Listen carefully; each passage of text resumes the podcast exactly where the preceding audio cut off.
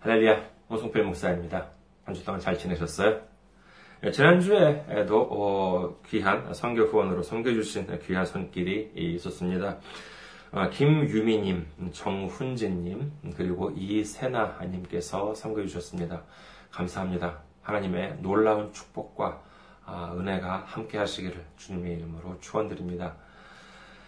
오늘 여러분과 함께 은혜 나누실 말씀 보도록 하겠습니다. 함께 은혜 나누실 말씀 이사야 42장 2절에서 4절까지의 말씀입니다. 이사야서 42장 2절에서 4절까지의 말씀 제가 봉독해 드리겠습니다. 그는 외치지 아니하며 목소리를 높이지 아니하며 그 소리를 거리에 들리게 하지 아니하며 상한 갈대를 꺾지 아니하며 꺼져가는 등불을 끄지 아니하고 진실로 정의를 시행할 것이며 그는 쇠하지 아니하며 낙담하지 아니하고 세상의 정의를 세우기에 이르리니 섬들이 그 교훈을 악망하리라. 아멘. 할렐루야. 하나님 상하심을 아멘 하시기 바랍니다. 아멘. 오늘 저는 여러분과 함께 주님의 사랑이 머무는 곳이라는 제목으로 은혜를 나누고자 합니다. 지금 일본은요, 연호라는 곳이 있습니다. 아, 연호가 헤이세이죠. 1989년이 헤이세이 1년, 일본에서는 헤이세이 원년이라고 하는데, 에, 그러니까 올해가 2018년, 올해는 헤이세이 30년이고요. 내년에는 지금 천황이 은퇴를 하게 된다고 합니다. 그럼 아마도 이 연호도 바뀌고 어, 할 텐데 벌써부터 이 연호가 무엇으로 될지 관심이 높아지고 있는 것 같습니다. 지금 천황은요, 30년간 재위를 했습니다만은요, 지금 천황의 아버지, 쇼와 천황, 아, 이, 이 사람은 64년이나 했습니다. 지금 천황은요, 거의 뭐 60살이 다 되어서 즉위를 했어요. 50, 56인가? 그때 이제 즉위를 했습니다만은, 쇼와 천황은 서른도 안 되어서 20대 때 천황이 되었기 때문이기도 하고요. 그리고 또 오래 살기도 했습니다. 만 87살까지 살았어요. 그러니까는 이 쇼와 아, 시대가 참 오래, 64년이나 계속될 수 있었던 것이지요. 쇼와 시대라고 하면은 참 격동의 시대라고 할 수 있겠습니다. 1926년부터 쇼와가 시작되었습니다만 당시는 그야말로 일본은 대일본 제국, 조선을 포함해서 상당한 식민지를 가지고 있을 때였습니다.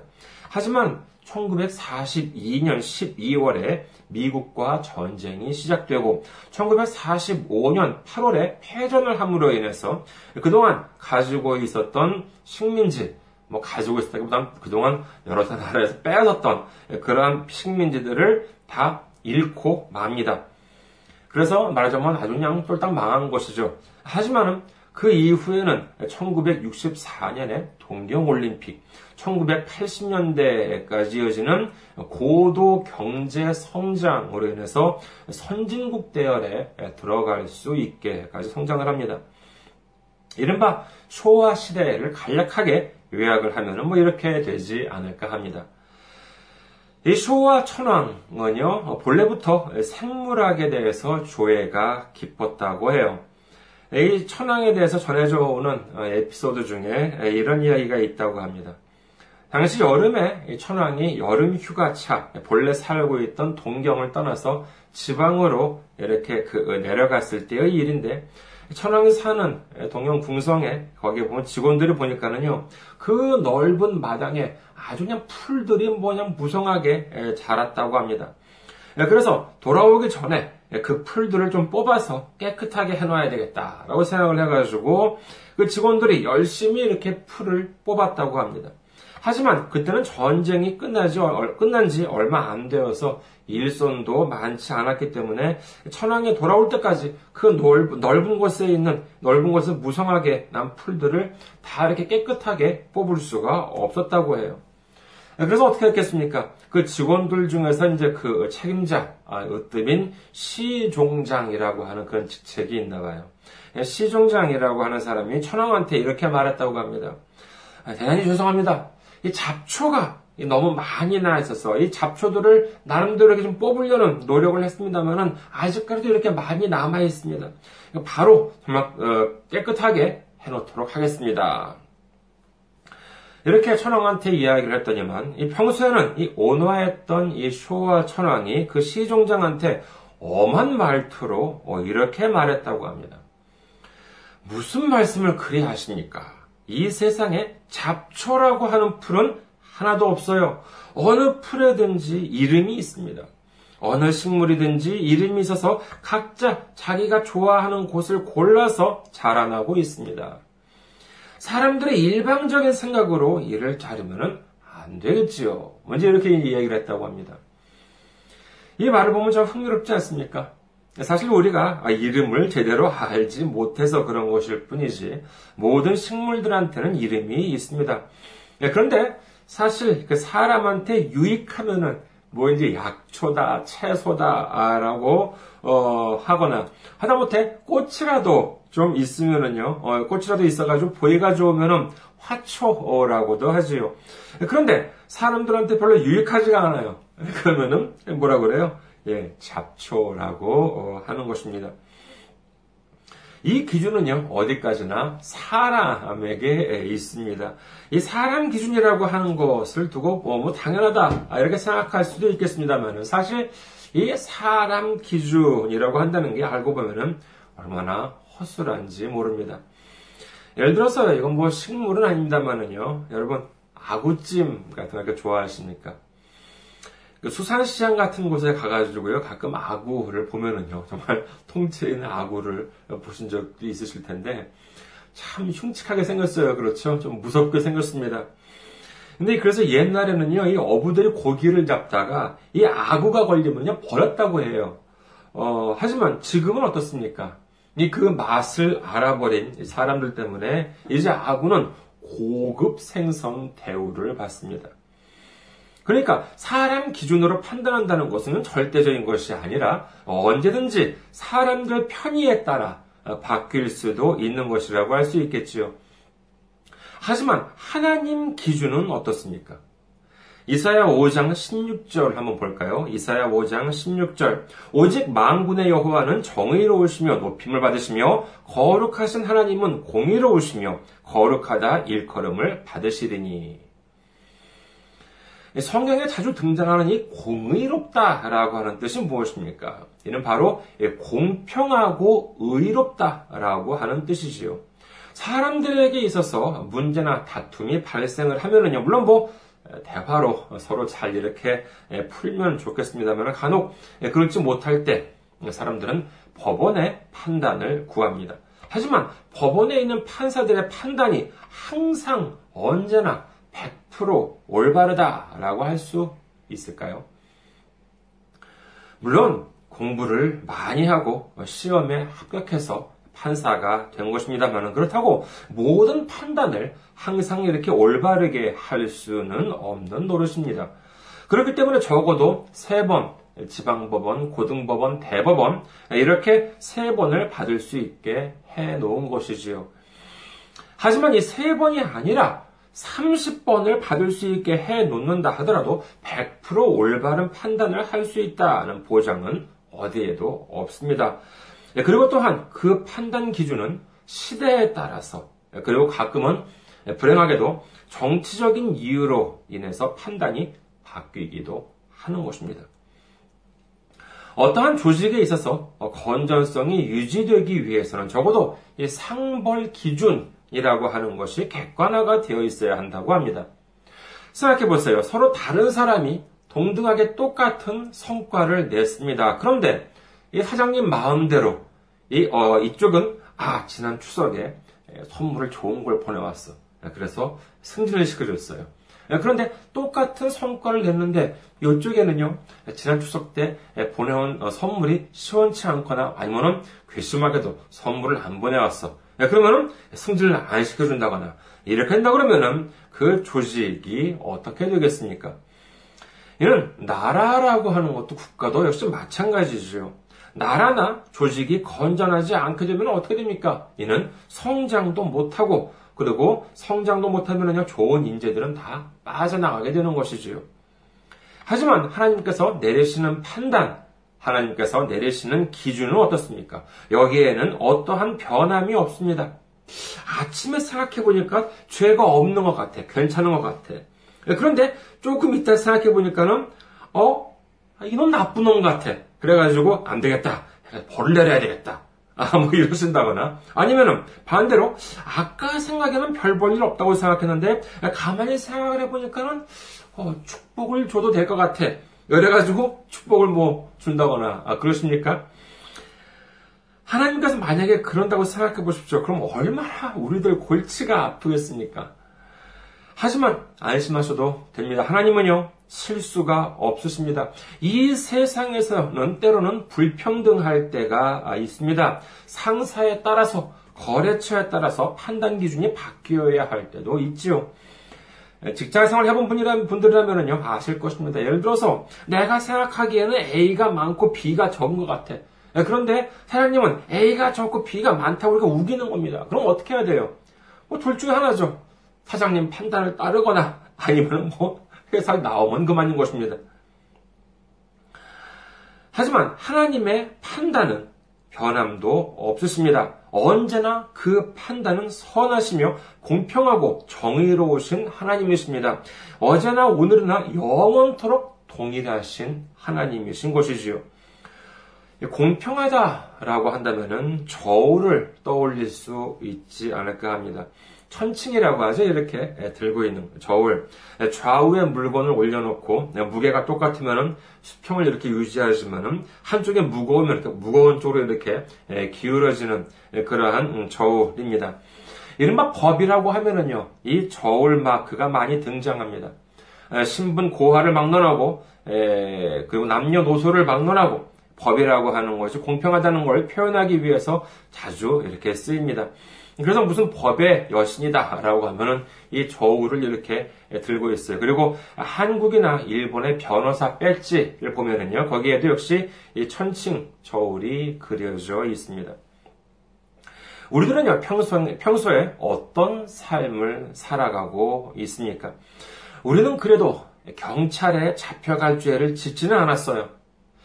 군마에도 군마에도 보면은요, 군마의 현청 소재지인 마에바시에 교도소가 있습니다. 일본에서 이제 형무소라고 이제 이렇게 표현을 하는데 얼마 전에는요, 이 근처를 자전거로 지나갈 기회가 있었습니다.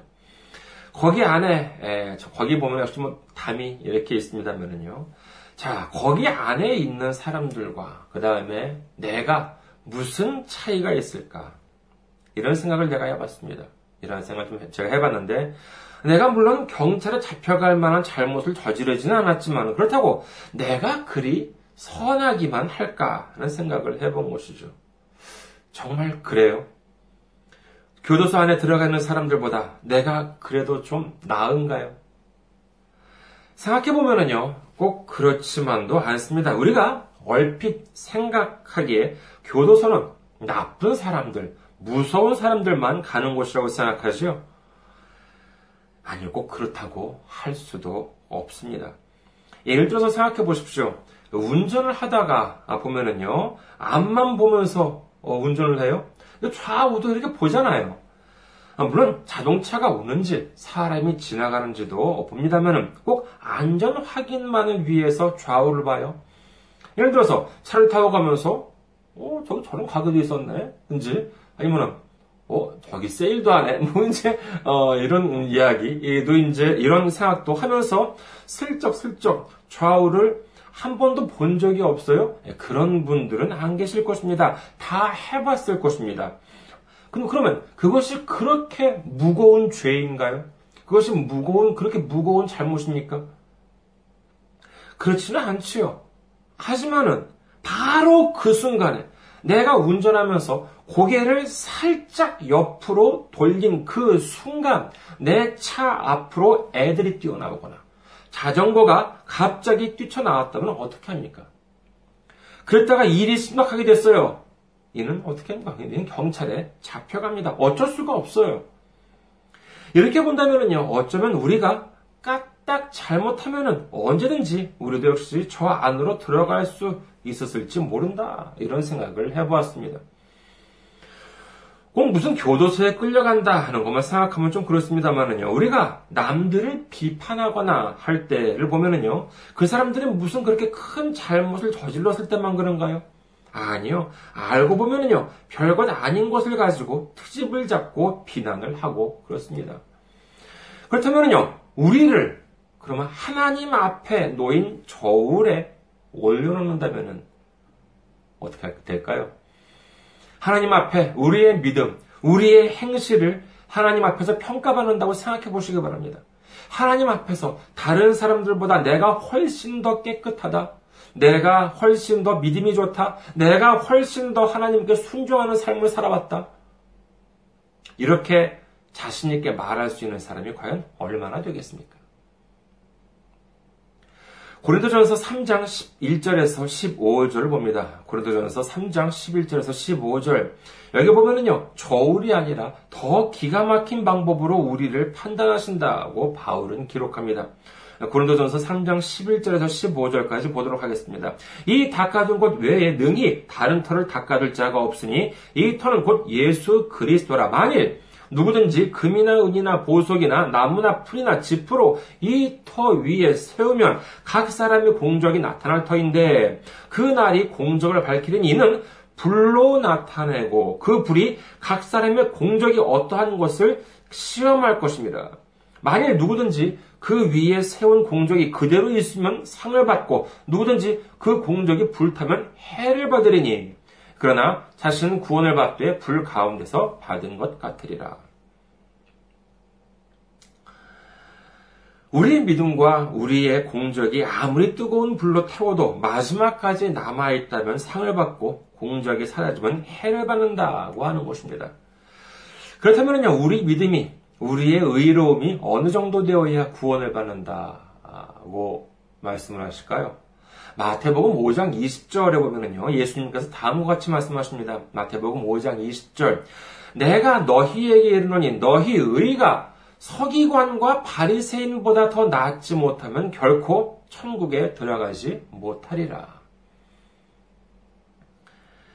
이는 지금식으로 말하자면 이런 것입니다. 여러분께서 유명한 목사님, 대형교회 목사님, 존경받는 목사님이라고 하면은 몇몇 분들을 떠올리겠지요. 그분들보다 낫지 못하면, 그분들보다도 더 하지 못하면은 결코 천국에 들어가지 못한다는 것이에요. 이걸 어쩌겠습니까? 이런 말씀 들으시면 어떠세요? 절망적입니까? 에이, 뭐야. 그럼 천국에 들어가. 글렀잖아. 에이, 진작 말씀하시지. 뭐 이런 생각이 드세요? 오늘 제가 말씀드리려는 것은요, 이게 절망을 말씀드리려고 하는 것이 아닙니다. 오히려 희망을 말씀드리려는 것이지요. 우리가 다른 사람들보다 좀 나아요? 경찰에 잡혀가지도 않았고, 저기 형무소, 교도소 같은 높은 담벼락 안에 안 들어가, 어, 거기도 뭐 들어가 있지 않잖아요. 이것은 무슨 말씀입니까? 그렇다고 내가 좀 낫다? 여러분, 어, 제가 좀 키가, 아, 이렇게 앉은 모습은 보여드려서 그렇습니다만은, 제가 좀 키가 좀 큽니다. 어, 186 정도 돼요. 몸무게가 아니라 키가 그렇다는 것이에요. 키가 186cm라고 하는 것인데, 크죠? 어, 이 방송을 어, 지금 음, 보고 계신 여러분께서는 키가 어느 정도 되십니까? 150대, 60대, 70대? 네, 그럼 제가 여러분께 에, 여러분을 보고 이렇게 말씀드리면 어떡해요? 어떨까요? 에게 그것도 키라고 뭐 그러면서 저는 여러분 분들보다 키가 크기 때문에 높은 곳에서 내려올 때 좀 더 안전합니다. 뭐 이럴 수도 있지 않겠어요? 예를 들어서 뭐, 어, 어 뭐, 한, 글쎄요, 한, 3, 4미터 되는 담에서 이렇게 내려온다라고 하면은 살살 내려와 가지고 손을 이렇게 뻗으면은 한 100, 글쎄 160cm 정도 되는 분들에 비해서는 186이니까 어, 적어도 바닥에서 한 26cm는 더 가까울 거 아니에요. 그러면은 비교적 그분들보다는 조금 더 안전하게 내려올 수도 있지 않겠어요? 그런데 제가 이러면서 어, 아, 저는 여러분들보다 키가 더 크니까 아무리 높은 곳에서 떨어져도 괜찮습니다. 안 다칠 자신이 있어요. 그럴 수 있겠습니까? 뭐 그렇다고 무지막지하게 높을 필요도 없어요. 뭐 건물, 좀 건물 한 5층 정도의 높이? 거기서 무방비하게 떨어진다고 생각을 해봅시다. 그러면 여러분들은 안 다치지만 저는 키가 크니까는 여, 여러분들은 다치지만은 저는 키가 크니까는 안 다칠 수 있다. 이렇게 얘기할 수가 있겠습니까? 아니에요. 똑같이 다칩니다. 우리가 주님 앞에서 의롭습니까? 우리가 교도소 담벼락 안에 있는 사람들보다 의롭습니까? 우리가 우리 이웃, 아주 얄미운 이웃들보다 더 의롭습니까? 이렇게 생각한다는 것은 마치 제가 단지 키 몇 센치 크다고 저 높은 곳에서 떨어져도 저만 안 다칠 수 있다라고 하는 것과 전혀 다름이 없는 것입니다. 여러분, 정말 이 세상에 속상한 일들이 많이 있습니까? 답답한 일들이 많이 있습니까? 제가 이렇게 말씀을 드려도 열받는 일들이 많습니까? 그런 분들께요, 제가 아, 한 가지 제안을 해드릴까 합니다. 어떠세요? 금식 한번 해보십시오. 누구는 이렇게 말합니다. 3일이 제일 힘들대요. 그런데 3일이 지나면은 조금 나아지고, 그 다음에 5일까지가 좀 더 힘든데, 또 5일이 지나면 조금만 나아진대요. 아, 물론 뭐 그러실지 모르겠습니다만, 제 경우를 보면 전혀 그렇지 않았습니다. 어, 뭐 며칠까지 해봤다고 말씀을 드리면 이것도 교만이 될 것 같아서 말씀을 드리지는 않겠습니다만, 아유, 이건 뭐 하루하루가 가면 가면 갈수록 태산이에요. 뭐 오늘보다는 내일이 더 배고프고요. 내일보다는 모레가 더 허기가 집니다. 어떤 분들은 이렇게 말을 합니다. 금식을 하면은요, 기도에 능력이 쌓이고 믿음이 쌓인다고 해요. 물론 그럴 수도 있겠지요. 네, 그런데 이를 잘못하면 오히려 해가 될 수도 있습니다. 예전에 읽었던 어떤 글에 의하면요, 교회에서 가장 무서운 사람들이라는 제목의 글인데, 그 중 하나가 40일 금식 기도를 다녀온 권사님의 눈길이 무섭다는 거예요. 왜냐? 그 이유는 그분의 시선은, 그분의 시선에는 너는 왜 금식을, 금식 기도를 하지 않느냐? 이런 무언의 질타가 섞여 있기 때문이라고 합니다. 여러분, 금식은 그러라고 하는 것이 아닙니다. 주님 앞에서 하루를 굶어보세요. 그리고 이틀을 한번 굶어보십시오. 그러면 적어도 시기가 사라집니다. 질투가 사라집니다. 미움이 사라집니다. 답답함이 사라져요. 왜요? 예. 너무 배가 고프거든요. 내가 지금 배가 고픈데 질투가 문제예요? 시기가 문제예요? 미움이 문제예요? 그죠? 밥 한 숟가락만 먹었으면 좋겠어요. 정말 빵 한 조각만 먹었으면 원이 없겠습니다. 물론 뭐 모든 문제가 예, 그런 것은 아니겠습니다만은 우리 대부분의 문제는요. 우리가 너무 우리 주제를 몰라서 그런 것일 수가 있습니다.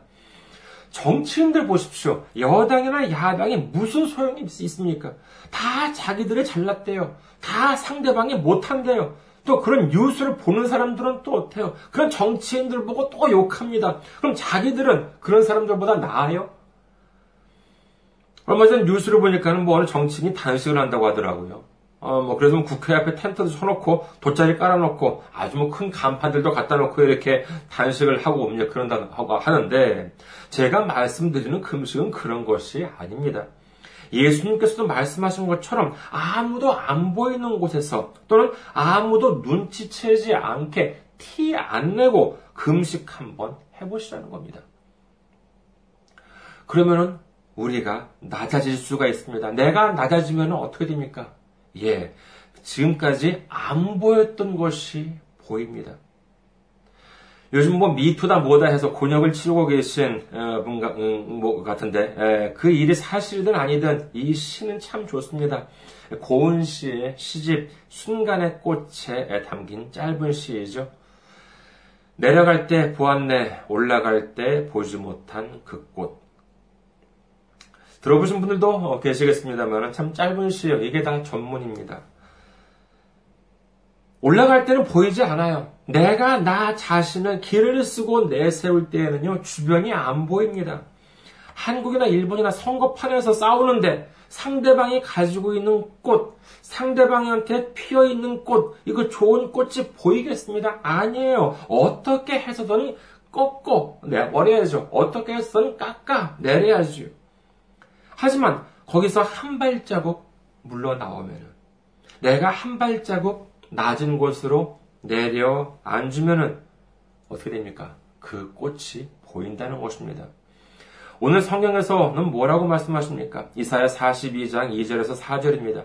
그는 외치지 아니하며 목소리를 높이지 아니하며 그 소리를 거리에 들리게 하지 아니하며 상한 갈대를 꺾지 아니하며 꺼져가는 등불을 끄지 아니하고 진실로 정의를 시행할 것이며 그는 쇠하지 아니하며 낙담하지 아니하고 세상에 정의를 세우기에 이르리니 섬들이 그 교훈을 악망하리라. 이는 예수님에 대해서 어, 예언된 말씀입니다만은요. 우리 주님께서는 상한 갈대를 꺾지 아니하시며 꺼져가는 등불도 끄지 않으신다고 합니다. 우리가 가지고 있는 믿음은요. 불에 태워도 남을 공정은 고사하고 꺼져가는 등불이나 상한 갈대일지 모릅니다.